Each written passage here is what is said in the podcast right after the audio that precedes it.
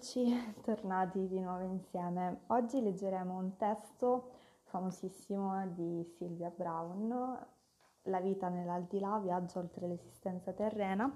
Sylvia Brown è stata una delle mm, più grandi sensitive dell'ultimo secolo. Oggi non è più con noi, però mm, se ne parla ancora e se ne parla tantissimo, soprattutto in questo periodo, perché è di Sylvia Brown una delle profezie riguardanti il virus che ha um, stravolto la nostra esistenza. Quindi, eh, in una delle sue profezie, tanti anni fa, eh, Sylvia Brown annunciò l'arrivo nel 2020, quindi proprio precisamente in quest'anno, di questo, di questo virus e rac- racconta in quel libro racconta proprio quello che noi oggi stiamo vivendo. Io non sono riuscita a trovare il, um, il cartaceo né tantomeno il digitale del, dei suoi testi. Dopo un'estenuante ricerca mi hanno passato gentilmente questo libro del quale ho già avuto modo di assaporarne un po' i contenuti e oggi condividerò con voi un capitolo in un reading, La vita nell'aldilà. Ehm, da quello che sono riuscita a reperire online, sembra si tratti di una delle sue produzioni più importanti, è un testo autobiografico, quindi eh, riusciamo a leggere qualcosa oggi un po' per miracolo, perché ripeto, veramente non sono riuscita nelle settimane scorse a trovare qualcosa online, soprattutto quel libro, il Profezie, in cui si narra di questo virus, questa profezia è introvabile. Allora, siamo al capitolo eh, secondo, la religione l'aldilà, le domande e le risposte.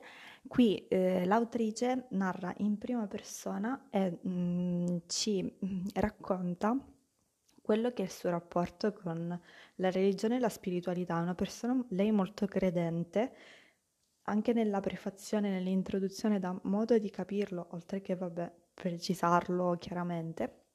Quindi al mio 3 inizio a leggere, sto uh, leggendo in diretta e anche per la prima volta perché uh, mi sono fermata qui per poi continuare insieme a voi la lettura perché ho trovato già il tutto molto interessante e quindi direi proprio di iniziare.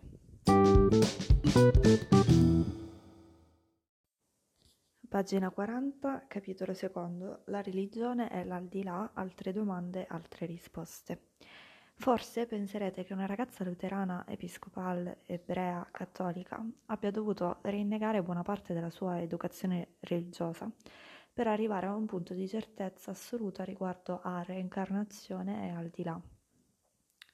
In realtà non si è trattato affatto di un processo di rinnegamento, quanto di accettazione, o di studio o di ricerca esaustiva che danno come risultato un'ininterrotta crescita spirituale, tanto che il mio rapporto con Dio rappresenta la base solidissima e inattaccabile su cui si fonda tutta la mia vita. Il mio incontro con il cattolicesimo avvenne quando avevo cinque anni un incontro ispirato non dalla religione ma dalla disciplina. Non ero una bambina cattiva e tantomeno terribile, con uh, un eufemismo mi si sarebbe potuta definire birichina, e nonna Ada decise che forse le suore della scuola in fondo alla strada avrebbero saputo tenere a freno quella che tuttora preferisco considerare la mia esuberanza giovanile. Mi distinsi dagli altri compagni fin dall'inizio e per la maggior parte dei casi mm, ciò fu un vantaggio. Prima della scuola dovetti affrontare un esame e a cinque anni eh, mi ritrovai catapultata in una seconda elementare invece che all'asilo. Mi ero anche guadagnato una certa notorietà nel quartiere come la bambina strana che sapeva le cose. Ma ciò che davvero entusiasmava le suore era che, mh, mm, provenendo da una famiglia ebreo-protestante, rappresentavo un ottimo elemento da convertire. Ero oggetto di premure e di onori speciali, come camminare in testa alla processione e porre la corona di maggio sul capo della Vergine Maria. Tutte quelle attenzioni alla fine riuscirono a portarmi dalla loro parte. Ero così ammaliata che convinsi nonna Ada e poi tutta la famiglia a essere battezzata nella Chiesa cattolica prima che fosse troppo tardi. Nella religione cattolica ci sono moltissimi aspetti che ho sempre amato e sempre amerò. Ammiravo le suore e la loro profonda devozione verso Dio, provavo un senso di meraviglia e di conforto nel bel misticismo sacrale di quei riti. Nonna Ada mi aveva raccontato tutto degli angeli e in quel luogo trovavo insegnanti che a loro volta adoravano gli angeli. Ma forse Ciò che davvero mi colpiva era l'inaspettato senso di accettazione che provavo. Ascoltavo le storie meravigliose di santi, talvolta bambini, che in posti lontani come Lourdes o Fatima avevano avuto visioni o sentito voci. Neppure da piccola aspiravo alla santità, ma per me era bellissimo sapere che le persone con le visioni e le voci erano benvenute tra quelle mura silenziose e raccolte ma come ebbi modo di scoprire, lo erano fino ad un certo punto. Un giorno Suor Mary Stephanie ci stava parlando degli angeli custodi e io, volenterosa bambina di nove anni, alzai la mano e dissi: Il mio angelo mi ha appena parlato. Ma certo, cara, mi rispose con un tono accondiscendente, loro parlano a tutti noi. Scossi la testa. No, intendo dire che il mio lo sento davvero, sempre. A quel tempo Francine era diventata la mia costante compagnia. Suor Mary Stephanie mi fissò attentamente e poi, con un'espressione molto seria, mi comunicò che avremmo avuto modo di parlarne con tutta calma più tardi, dato che sarei dovuta rimanere dopo la lezione. Avevo la vaga sensazione che fermarsi dopo la fine delle lezioni significasse essere messi in castigo, ma non avevo la minima idea di quale fosse il motivo. Quando i miei compagni uscirono per andare a casa, Suor Mary Stephanie mi domandò che cosa intendessi dire quando avevo affermato di sentire davvero il mio angelo e come fosse questa voce che sentivo. Le descrissi la vocina acuta di Francine e aggiunsi mi dice a che cosa devo stare attenta e mi parla di Dio. Mi fece una severa ramanzina sulle persone che si inventavano storie e creavano i problemi. Non solo non ero pentita, ero furiosa. Prima ci veniva a raccontare che gli angeli parlano con noi e poi diceva che io creavo problemi perché sostenevo di sentire la voce del mio angelo. Allora perché gli angeli avrebbero dovuto prendersi la briga di parlare con noi se non era previsto che riuscissimo a sentirli? Sarebbe stata un'idiozia. Ovviamente tornai a casa da scuola in ritardo, raccontai a nonnada ciò che era successo e le chiesi se riusciva a capire che cosa avessi fatto di sbagliato. Lei uscì di casa risoluta, percorse a passo di marcia la strada fino alla scuola e scambiò una lunga chiacchierata con Suor Mary Stephanie. Non so esattamente che cosa si dissero, ma da allora nessuno mi rimproverò più perché sentivo le voci. In sesta cominciarono a parlarci dell'inferno, del demonio e del pericolo di essere posseduti. Quella religione amorevole, generosa, popolata di angeli e pronta al perdono, si stava ad un tratto trasformando in uno scenario da incubo. Francamente il mio primo e costante pensiero fu non sono cose vere, sono solo tattiche intimidatorie per farci rigare dritto mi sembrava insensato che lo stesso Dio che ci aveva creato e amato dal profondo del suo cuore perfetto potesse al tempo stesso essere tanto freddo, crudele e carico d'odio da condannarci all'inferno per l'eternità se avessimo mangiato carne di venerdì o anche se solo avessimo avuto pensieri impuri indipendentemente dal fatto che li mettessimo in pratica o no. Adesso è considerato lecito mangiare carne di venerdì, ma allora che cosa ne è di tutte quelle anime che sono all'inferno per aver commesso qualcosa che non è più considerato peccato? Che cosa fa Dio? Dice ops e alla fine li lascia entrare in paradiso? Implicherebbe che Dio ha commesso un errore, un'eventualità della quale nessuno potrà mai convincermi. Se le cose non mi quadrano, io mi metto lì e cerco di capire finché vanno a posto. Questo vale per me oggi ed era valido anche quando ero alle elementari. Perciò alzai di nuovo la manina e domandai a che cosa avremmo dovuto credere. A un Dio pieno d'amore o a questo Dio crudele che ci avevano appena fatto conoscere?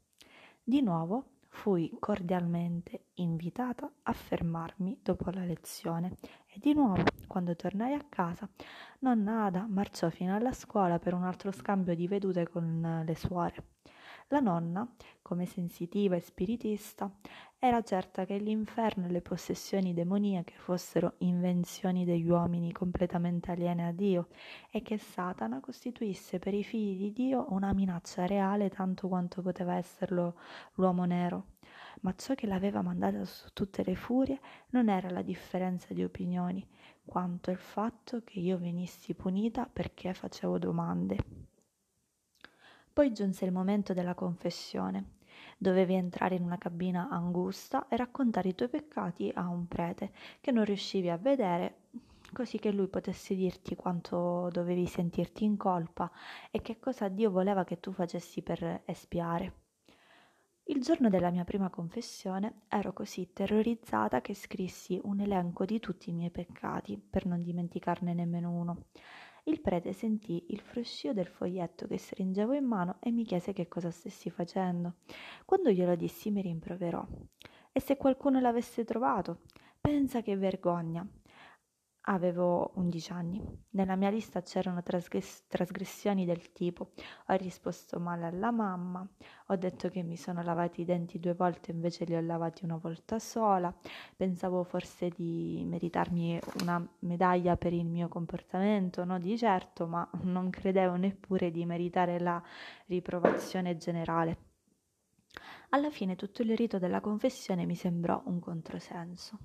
Se avevo bisogno di un intermediario per comunicare con Dio, che senso aveva prendermi il disturbo di pregare se, se nei paraggi non c'era quel prete invisibile a trasmettere i messaggi, facendo la spola tra me e Dio?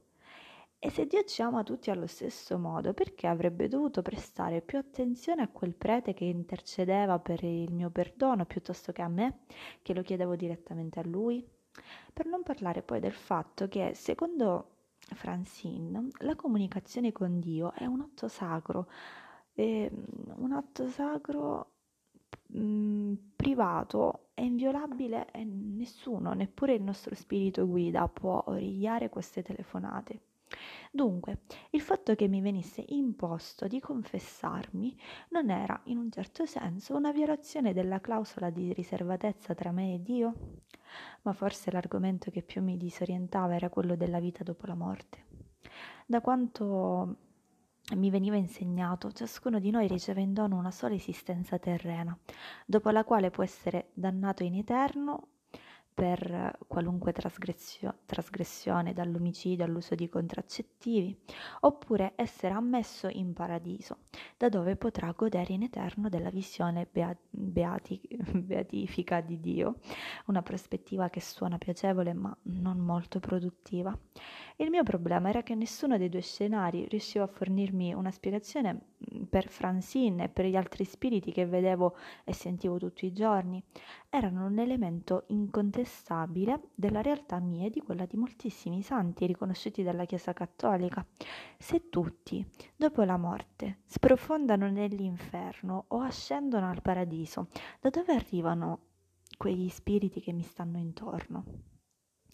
Ebbi la fortuna di trovare un confidente gentile e incoraggiante in padre Nadeau, un gesuita. Piuttosto che scatenare piccoli disordini tra le suore e i miei compagni, mi esortò ad andare a sottoporre a lui i miei dubbi e a mm, perseverare nello studio e nell'approfondimento per soddisfare la mia insaziabile curiosità. Era evidente che non intendevo in nessun caso prendere per buona la parola di qualcun altro, perciò se volevo che gli altri prendessero per buona la mia parola c'era soltanto un modo. Dovevo affinare la mia preparazione fino a trovare un sistema di convinzioni che funzionasse per tutti gli aspetti della mia vita, con informazioni sufficienti per avvalorarlo. Inutile dire che mi rivolsi a Francine e a nonna Ada anche per trovare una risposta a tutte quelle domande e loro mi insegnarono a non mancare mai di rispetto alla religione cattolica né ad alcun'altra religione, perché in fondo, che mi trovassi d'accordo o no con ogni particolare, tutte si condensavano nella stessa lezione fondamentale, ama Dio, fai del bene, quindi taci e vai a casa. Né la nonna né Francine etichettavano mai un'idea come sbagliata o stupida, anzi rispondevano ai miei interrogativi facendomi a loro volta una domanda che tuttora rappresenta per me un incentivo e un'ispirazione. Tu cosa pensi? Ciò che pensavo e che penso anche adesso è che Dio possa reggere a qualunque verifica da parte nostra e che le contraddizioni che continuavano a confondermi derivavano da noi e non da Lui. Dio ha senso e di questo non ho mai dubitato neppure per un istante, semplicemente dovevo capire. Stabilì che per perseguire la mia passione avrei dovuto anche suggelarla ufficialmente, così quando andai al college scelsi come materie complementari teologia e storia delle religioni. Sono sempre stata una lettrice accanita e ora avevo l'alibi perfetto per leggere ogni testo religioso e spirituale su cui fossi riuscita a mettere le mani. E quindi divorai tutto, dal um, libro di Jay di Harold Blom alla serie di Elaine uh, Pagels sui Vangeli gnostici all'opera della mia eroina dal re, cominciando da Many Voices, dalle autobiografie di Young, Campbell, eccetera. Ho discusso a lungo con sacerdoti, monaci tibetani, suore, ministri di culto, rabbini, maestri zen e attraverso la trance ho canalizzato Francine e ho ascoltato innumerevoli nastri delle sue conferenze su Dio, la teologia e l'aldilà. Promisi a me stessa a ogni passo del mio cammino di non essere troppo precipitosa nell'accettare o nel rifiutare alcuna ideologia e di proseguire fino a quando la mia confusione avesse lasciato il posto al buon senso e alla logica. Una delle scoperte più illuminanti per me fu che la maggior parte parte delle religioni del mondo, compreso il cristianesimo, fino alla sua riformulazione operata dal Papa Costantino nel, nell'VIII secolo, accettava la verità della reincarnazione e i cicli eterni dell'anima tra questo mondo e l'aldilà. Se fosse vero, ci deve essere qualche riferimento nella Bibbia, dato che Papa Costantino non poteva controllare ogni singola copia di ogni singola traduzione e avere la supervisione su tutto ciò con cui non si trovasse d'accordo. Partendo da questo presupposto diventai un'attenta studiosa della Bibbia, di tutte le sue 26 versioni, delle quali forse la mia preferita era la meravigliosa traduzione di Lamsa dall'originale in aramaico. Sarebbe riduttivo dire che questa esperienza cambiò la mia vita e che più studiavo, più le mie convinzioni religiose e spirituali si facevano più semplici e chiare. State tranquilli, sono gli esseri umani e le loro interpretazioni soggettive di Dio e non Dio in sé che possono provocarci così tanti grattacapi. Quindi realizzai che se insistiamo nel dare di qualunque versione della Bibbia un'interpretazione letterale potremmo trovarci in un grave imbarazzo. Per esempio, sono convinta che anche a voi sia capitato di sentire qualcuno che giustificava l'intolleranza, il pregiudizio e altri comportamenti inaccettabili trincerandosi dietro la frase così dice la Bibbia. La prima domanda da porre a questo genere di persone è in quale delle 26 versioni delle scritture lo si afferma, dato che sappiamo che se un Dio dell'amore, eh, un Dio dall'amore, scusate, perfetto, sembra invocare odio e crudeltà nei confronti di uno o qualunque dei suoi figli, deve avere eh, sofferto moltissimo secondo quella particolare versione. Poi chiedete loro se credono che anche l'incesto non sia poi una cosa così grave se chi lo commette è ubriaco, come la storia di Lot Lot sembra sottintendere, oppure se i loro figli ribelli debbano essere puniti con la lapidazione da parte di tutta la comunità, eh, così come è scritto nella Bibbia, sembra lecito a questo punto citare una domanda che tuttora rivolgo a me stessa ogni giorno. Tu cosa pensi? E fui molto compiaciuta nello scoprire che persino nelle traduzioni della Bibbia redatte dopo Papa Costantino riuscirono a preservarsi cinque o sei accenni alla reincarnazione e ai nostri cicli, mm, ciclici ritorni. Ecco, è solamente un esempio. Nel nono capitolo del Vangelo di Giovanni si racconta la storia di un uomo cieco dalla nascita. I discepoli chiesero a Gesù, Maestro, se quest'uomo è nato cieco, di chi è la colpa, sua o dei suoi genitori? In altre parole, i discepoli pensavano che il fatto di nascere ciechi potesse essere la punizione per i peccati commessi, ma dal momento che era cieco dalla nascita, quando avrebbe avuto il tempo di peccare se non in una vita precedente? La sola altra possibilità potrebbe essere che avesse commesso peccato quando era nel grembo, ma credo che anche se ci avesse provato non avrebbe potuto non, aver, non, avrebbe avuto spazio a sufficienza per riuscirci. Un riferimento più esplicito alla reincarnazione appare nel capitolo 17 del Vangelo di Matteo. Gesù parlando con Pietro, Giacomo e Giovanni disse Elia devi, deve infatti venire a riportare ordine a tutto, ma io vi dico che Elia è già venuto e non l'hanno riconosciuto, ma gli hanno fatto quello che hanno voluto. Al versetto 13 si legge I discepoli compresero allora che egli aveva parlato di Giovanni Battista. Bene, noi sappiamo che in una delle sue altre incarnazioni Elia fu quasi unanimamente riconosciuto, quindi è ovvio che se era arrivato in tempo un tempo in cui non l'hanno riconosciuto si trattava di una differente incarnazione, che i discepoli avevano interpretato come quella di Giovanni Battista, decapitato dal re Erode, fatto che è un, un chiaro esempio di quel che l'hanno trattato come hanno voluto, come potete verificare. Queste citazioni sono tratte dalla versione ufficiale della Bibbia, molto tempo dopo che Papa Costantino aveva deciso di escludere il concetto di reincarnazione dal cristianesimo.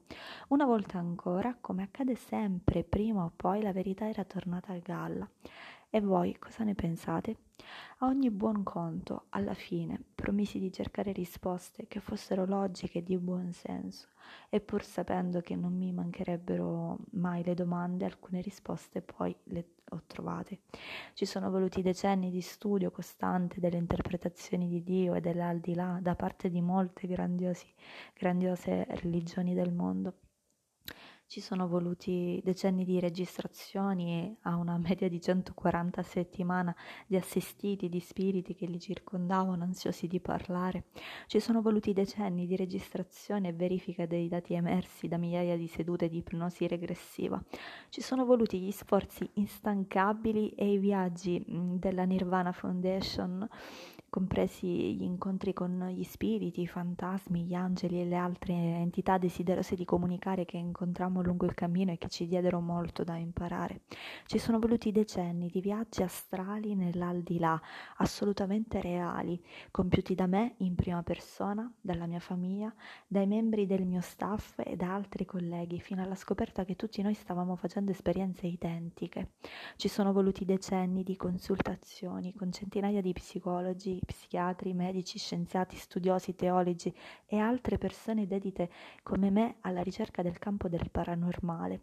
Ci sono voluti decenni in cui scettici di tutto il mondo hanno tentato invano di screditare il mio lavoro. Ci sono voluti la morte di molti miei cari e il loro inconfutabile ritorno a questa dimensione per alleviare il mio dolore facendomi sapere che erano e sono ancora molto vivi. Ci sono voluti la pazienza, la generosità, la saggezza, la vocina acuta, gli insegnamenti quotidiani della mia infallibile esperta in materia di teologia e al di là, Francine, il mio spirito guida. C'è voluta l'emozionante conclusione a cui sono giunta religione, spiritualità e paranormale non sono concetti distinti, come spesso siamo portati a credere, ma sono in realtà elementi perfetti, logici e coerenti della perfetta, logica e coerente creazione divina. C'è voluta la mia personale esperienza in punto di morte che descriverò nel dettaglio nel terzo capitolo il mio metodo per condensare, esprimere e celebrare tutto ciò che avevo imparato in questo percorso fu la fondazione della mia chiesa, il Novus Spiritus, ovvero spirito nuovo. Il Novus Spiritus non esclude, bensì include e si basa su pochi principi fondamentali. Siamo tutti creati da Dio e godiamo del suo amore incondizionato. Geneticamente suoi eredi, siamo tutti uguali ai suoi occhi. Esiste un Dio madre Azna, che è il lato femminile, emozionale della divinità, proprio come il Dio Padre ne rappresenta l'aspetto maschile e razionale. Il Dio Madre non è un'esaltata invenzione femminista degli anni 70, è riconosciuto e venerato da oltre 2500 anni. Nel corso della nostra visita dell'aldilà per riferirmi a Dio userò i pronomi maschili egli e lui ma eh, solo perché mh, credo risulterebbe noioso sia per me sia per il lettore ricorrere costantemente alla doppia grafia egli, ella, lui, lei. Ma la verità è che il Dio Madre Adna e il Dio Padre costituiscono la deità. Dio non è malvagio, crudele o inquisitorio, mai. Quelle caratteristiche come il male stesso sono meccanismi umani che non sono il risultato di un allontanamento di Dio da noi, cosa che non fa mai, ma del nostro voltare le spalle a Lui. C'è una conseguenza per il male, ma non si tratta di un'eternità in un posto inesistente chiamato inferno, piuttosto di un'autoimposta separazione dall'aldilà comunque anche quella separazione non dura per sempre.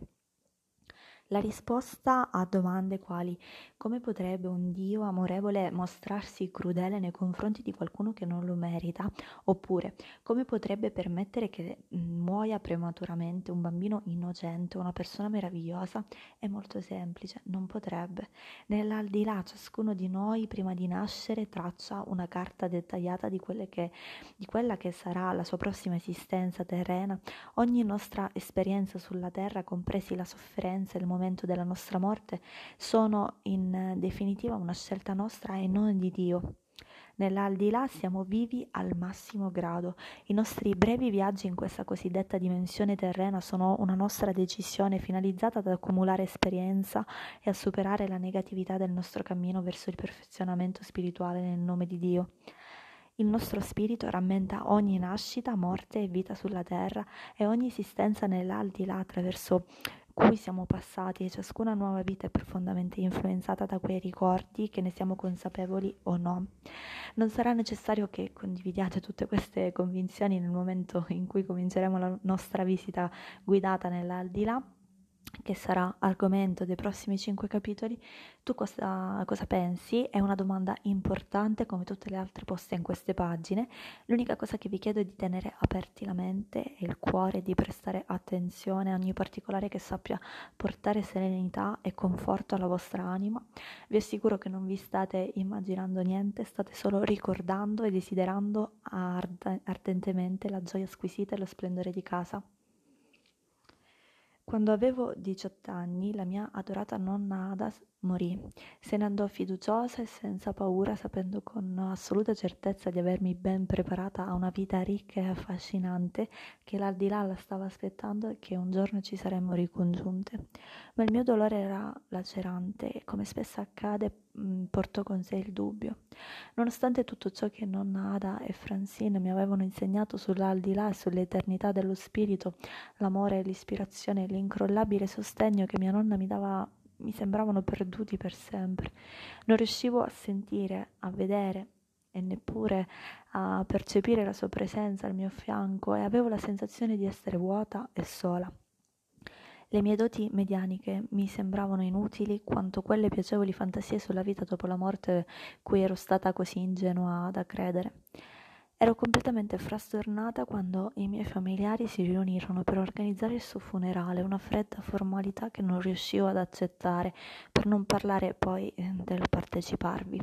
Joe, il mio ragazzo, che era molto forte e sensibile per la sua giovane età, si rese conto del mio bisogno di evadere e mi fece gentilmente uscire di casa per andare a fare un giro in macchina.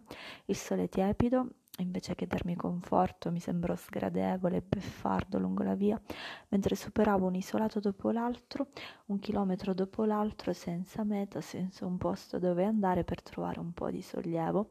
Mi sembra ancora di sentirlo dire Silvia, sforzandosi di usare un tono non allarmato. Non risposi, mi limitai a guardarlo e mi accorsi che stava fissando lo specchietto retrovisore. Non vorrei spaventarti, ma proseguì ma sul sedile posteriore c'è tua nonna. Non mi voltai subito, rimasi immobile per un lungo istante e poco a poco riuscii a percepire la sua presenza di lei e a seguire le, la traccia delicatissima del suo profumo di lavanda. Mi guardai nello specchietto e trattenni il respiro, vedendo nonna Ada nel suo vestito blu preferito. Era serena, stava bene, mi sorrideva. Mi voltai subito per vederla e toccarla, ma svanì immediatamente. Il cuore mi batteva all'impazzata quando mi voltai di nuovo verso la strada per assorbire l'impatto di quell'incontro troppo fugace. Ovviamente la vista degli spiriti non era una cosa nuova per me, ma vedere lei, una persona di cui sentivo così intensamente la mancanza, mi colpì con una strana combinazione di sconforto e di rinnovato dolore. Cercando di scacciare quella sensazione, lasciai che il mio scetticismo prendesse il sopravvento e mi domandai se, avesse, se avessi appena avuto un un'allucinazione provocata dalla sofferenza emotiva.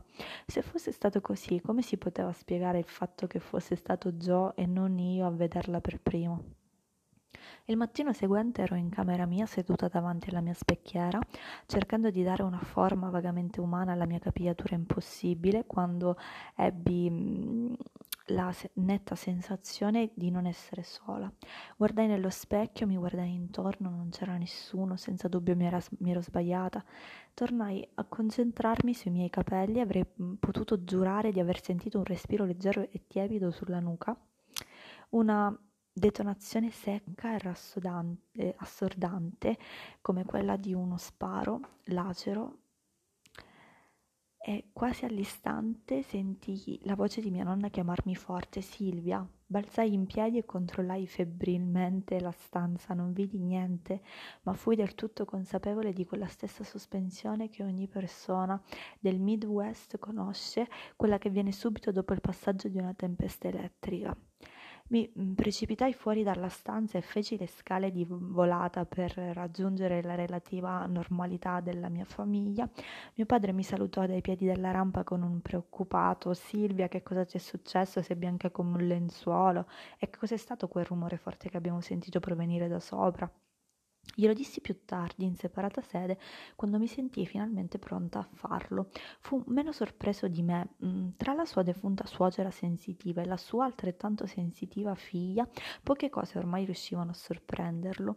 Si limitò a sorridermi e a ricordarmi che nelle sue ultime ore nonna Ada mi aveva promesso che entro tre giorni dalla sua morte avrebbe trovato il modo per mettersi in contatto con me dall'aldilà per farmi sapere che era arrivata a casa sana e salva. A proposito, anni dopo scoprì che quella detonazione assordante è un fenomeno detto rapporto e si verifica quando un suono improvviso attraversa il velo tra la dimensione dell'aldilà e la nostra, proprio come accade quando si attraversa il muro del suono. Nonostante questi segni tangibili inviatimi da nonnata, immediatamente dopo la sua morte, la rielaborazione del mio dolore per la sua perdita fu un processo lungo e difficile.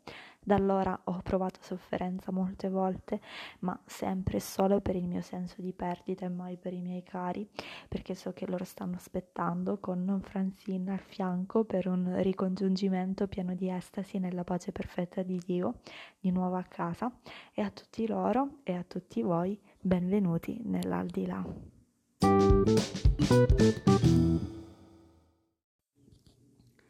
Abbiamo appena concluso la lettura del secondo capitolo interamente e mm, diciamo che dal prossimo ci mm, caliamo nel, nell'aldilà un po' come, mm, come vuole Silvia Brown descriverci quella che è la sua prospettiva circa questo, questo argomento, il paranormale, l'aldilà, la spiritualità, le religioni e de- sarà sicuramente molto interessante anche scoprire il suo punto di vista.